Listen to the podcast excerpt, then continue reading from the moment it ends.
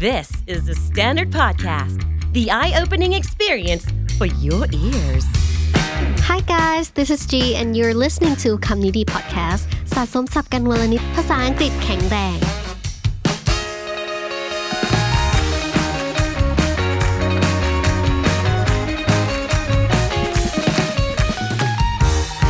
สวัสดีค่ะทุกคนจีนะคะ วันนี้เราก็จะมาพูดถึงหัวข้อที่ใครหลาย ๆ คนน่าจะรู้สึก relate to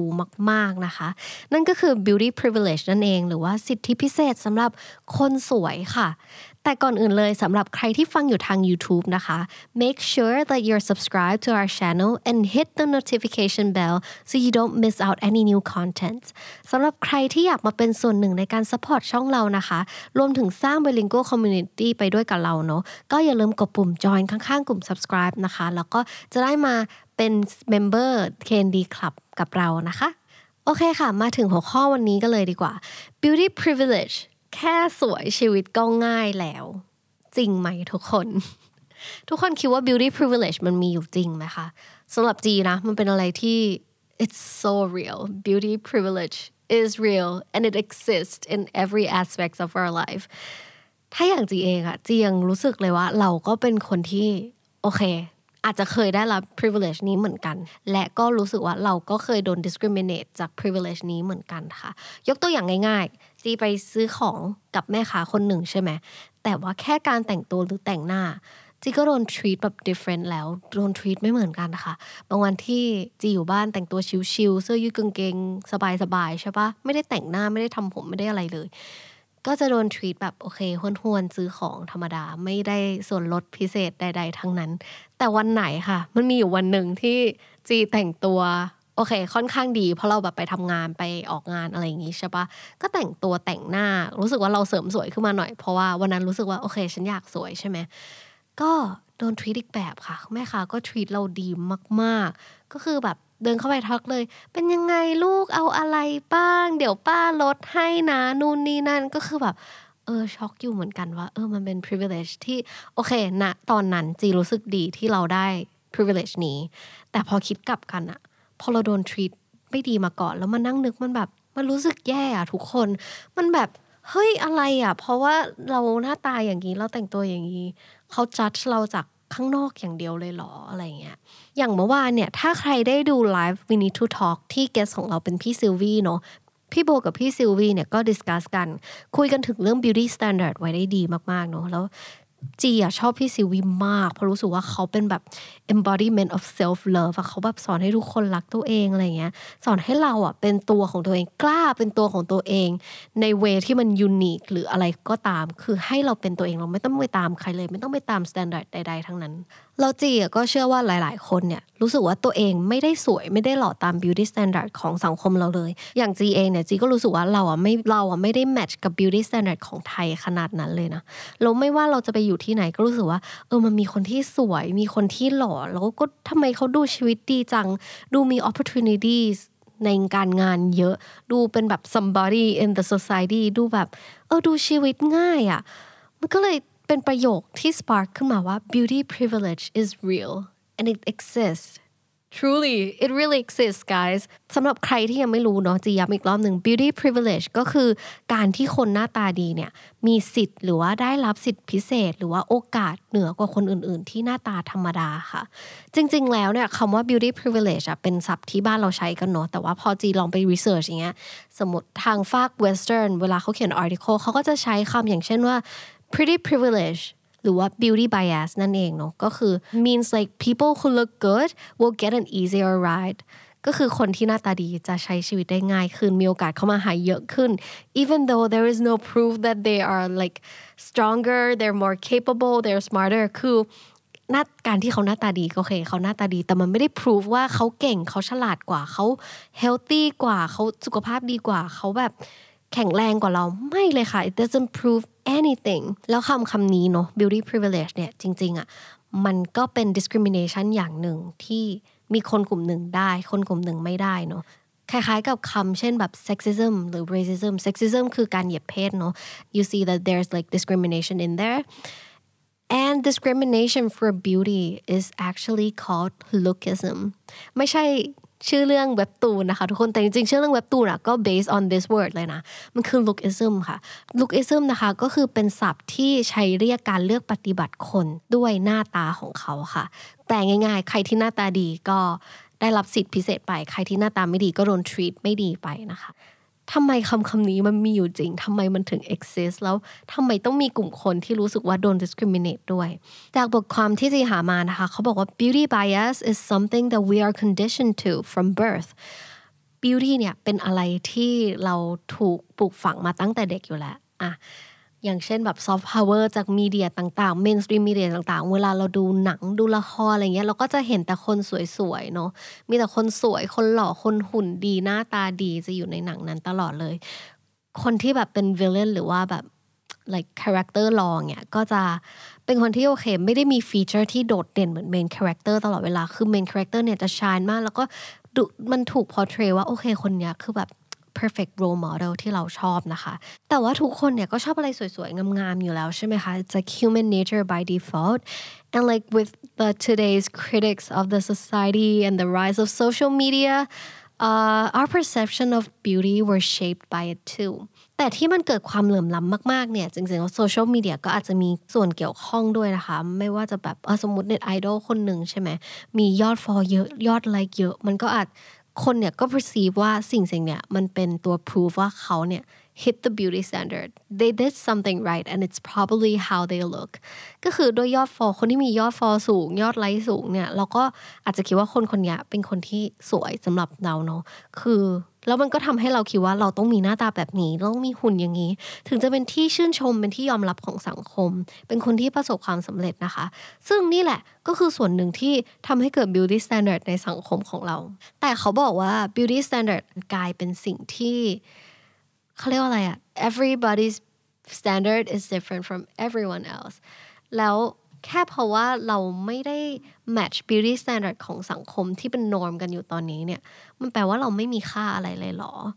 แล้วสมมติถ้าเราไม่ได้อยู่ใน beauty standard นี้ are we gonna are aren't we gonna like given any chance to shine in the society แต่ไปเจอ sentence หนึ่งนะคะ ที่เขาพูดไว้ดีมาก เขาบอกว่า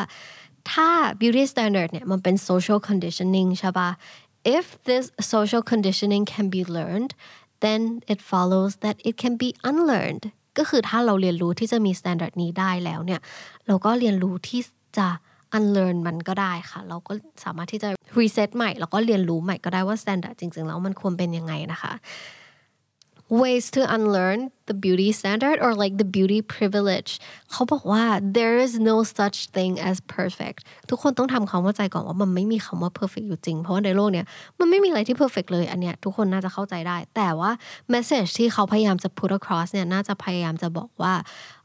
beauty comes in different shapes and size no matter okay maybe you're a little chubby maybe you're on like the hourglass type maybe you're like you know like a pear shape ถ้าแบบหุ่นอย่างเงี้ยมันมันก็ทุกคนก็มีความสวยความงามของเขาเอง and we have to look at the people individually like you can't just like compare people to everyone else because มันก็จะเกิด comparison ไม่หยุดทำให้เกิดความเหลื่อมล้ำไม่หยุดว่าคนนี้สวยกว่าคนนี้ไม่สวยกว่า that's just based on your opinion สองเลย we have to put more diversity in mainstream media คือถ้ายกตัวอย่างง่าย ๆจาก T-pop stage เพลง Excel ของพี่ซิลวี่เนาะคือจีรู้สึกว่า เออ อันนี้แหละคือเป็น diversity ของร่างกายที่แท้ทรูเลยแล้วทุกคนคือสวยมากแดนเซอร์ทุกคนคือเต้นแรงเต้นดีลายชัดมากคือแบบเป็น stage performance ที่จีรู้สึกว่า เราไม่ได้เห็นสิ่งเนี้ยมานานมาก ๆเลยใน mainstream media ในไทยแลนด์ เราไม่ได้เห็นสิ่งเนี้ยมานานมาก ๆ ใน mainstream media ในประเทศไทยนะคะ รู้สึกว่าเออเนี่ยเราอยาก encourage ให้มีสิ่งนี้มากขึ้น หรือถ้าอย่างแบบ scale international ขึ้นมาหน่อยเนี่ยจะรู้สึกว่าหนังสมัยนี้หนังหรือซีรีส์เนี่ยก็พยายามจะ include diversity เพิ่มขึ้นมาเยอะเรื่อยๆเลย อย่างล่าสุดใน Squid Game เนี่ยค่ะ แคสเขาก็โอเค diverse มากขึ้น มีตัวเด่นที่เป็นอาลีนะ เราไม่มีใครแบบพูดถึงเรื่องแบบ racism ต่างๆ นานาเลยคือทุกคนแบบ love the character so much and we love him because he's him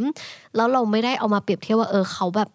เขาเขาไม่ใช่คนเกาหลีทำไมเขามาเล่นหนังเกาหลีอะไรเงี้ยนั่นแหละค่ะ ก็รู้สึกว่าจะต้องมี diversity มากขึ้นใน mainstream media นะคะ สุดท้ายเลยอยากให้สุดท้ายเลยนะ สิ่งที่จะทำให้ beauty privilege มันหายไปได้มาก ๆ เนี่ยก็คือ we have to value people's true ability คือเราอาจจะต้องให้ความสำคัญ แล้วก็ผลักดันความสามารถให้โดดเด่นก่อนหน้าตาเสมอ คือมันอาจจะยากแหละเพราะว่า when we look at people it's like visual we all we naturally we instinctively judge people from their looks but then i want it to be possible for everyone to value people for like their ability for what they can do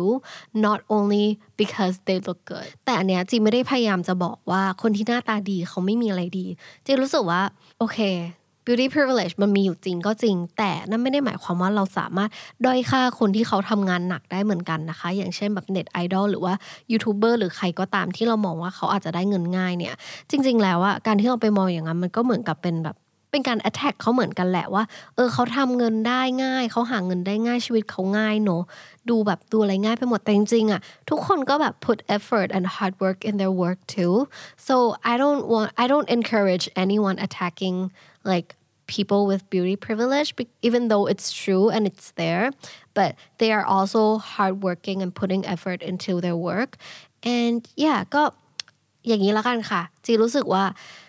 beauty and brain can come in together we don't have to discriminate that โอเคคนนี้เนี่ยแบบเป็น brain over beauty นะ คนนี้เป็น beauty over brain นะ ไม่ค่ะจีรู้สึกว่าทุกคนสามารถมี beauty ในแบบของตัวเองได้ สามารถเป็นตัวเองได้ แล้วทุกคนเนี่ยก็มี ability ไม่ว่าจะเป็นความฉลาดความนู่นนี่นั่นต่างๆนะทุกคนมี ability ของตัวเองที่สามารถ shine through ได้ and you know beauty and brain just can come in together as a package as a whole package you know สุดท้ายเลยนะคะ คือถ้าพูดแบบโลกไม่สวยเนี่ย เราก็ต้องยอมรับแหละว่า โลกอะใจร้ายกับคนที่หน้าตาไม่ได้ถึง beauty standard จริง ๆ beauty privilege is real and it's in every aspects of our life ไม่ว่าเราจะไปที่ไหน เราจะเจอสิ่งนี้อยู่กับเราค่ะ คนที่หน้าตาตรงกับ beauty standard เนี่ย ก็จะดูเหมือนว่าเขาจะได้สิทธิพิเศษ เหนือกว่าคนอื่นเสมอเลย แต่ก็อย่าลืมนะคะว่า beauty standard เมื่อก่อนกับ beauty standard ในปัจจุบัน ก็ยังไม่เหมือนกันเลยค่ะ จีรู้สึกว่ามันเปลี่ยนได้ตลอดตามสังคมของเรานะแล้วถ้าอยากให้ beauty privilege มันหายไปจริง ๆอะจีว่าเราต้องช่วยกัน encourage society ของเราต้องช่วยกันผลักดันสังคม ช่วยกันรณรงค์สร้าง standard อันใหม่ที่เขาเรียกว่าอะไรที่จะ include all types of beauty and diversity แล้วก็ไม่ discriminate ใครในสังคมนะคะ มาสรุปศัพท์ในวันนี้กันค่ะ ก็มีหนึ่งคำให้สำหรับทุกคนเลยนะคะ วันนี้ก็คือคำว่า beauty privilege beauty privilege เนี่ยก็คือการที่คนหน้าตาดีจะได้มีสิทธิพิเศษ หรือว่าได้รับโอกาสเหนือเหนือคนอื่นค่ะ แต่จริงๆ แล้วคำนี้เนี่ยก็สามารถใช้คำอื่นทดแทนได้เหมือนกัน อย่างเช่นคำว่า pretty privilege beauty bias หรือ lookism ค่ะ ขอย้ำอีกทีนะคะคำว่า beauty privilege คือการที่คนหน้าตาดี มักจะได้สิทธิพิเศษ หรือได้รับโอกาสเหนือคนอื่นเสมอค่ะ